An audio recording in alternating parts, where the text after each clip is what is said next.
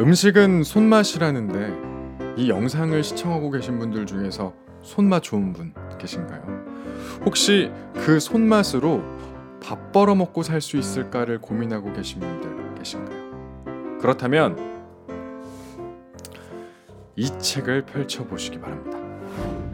손맛 좋은 이들의 작은 창업 이야기를 담은 책입니다.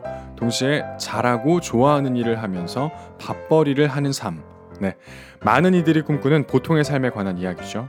이 책 손맛으로도 먹고 삽니다는 자신만의 손맛과 음식 아이템으로 분투하는 소상공인 열 명의 인터뷰를 담고 있습니다.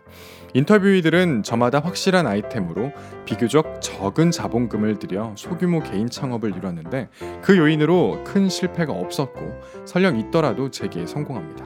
또한 이 책에는 미래의 먹거리 소상공인을 위한 스타트업 가이드가 실려 있습니다.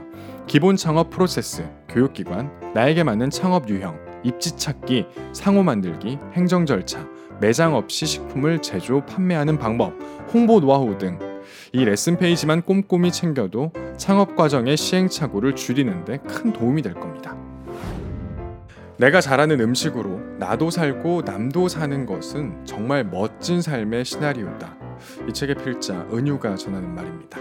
여러분, 이제 이 책을 누구에게 전달하시겠습니까?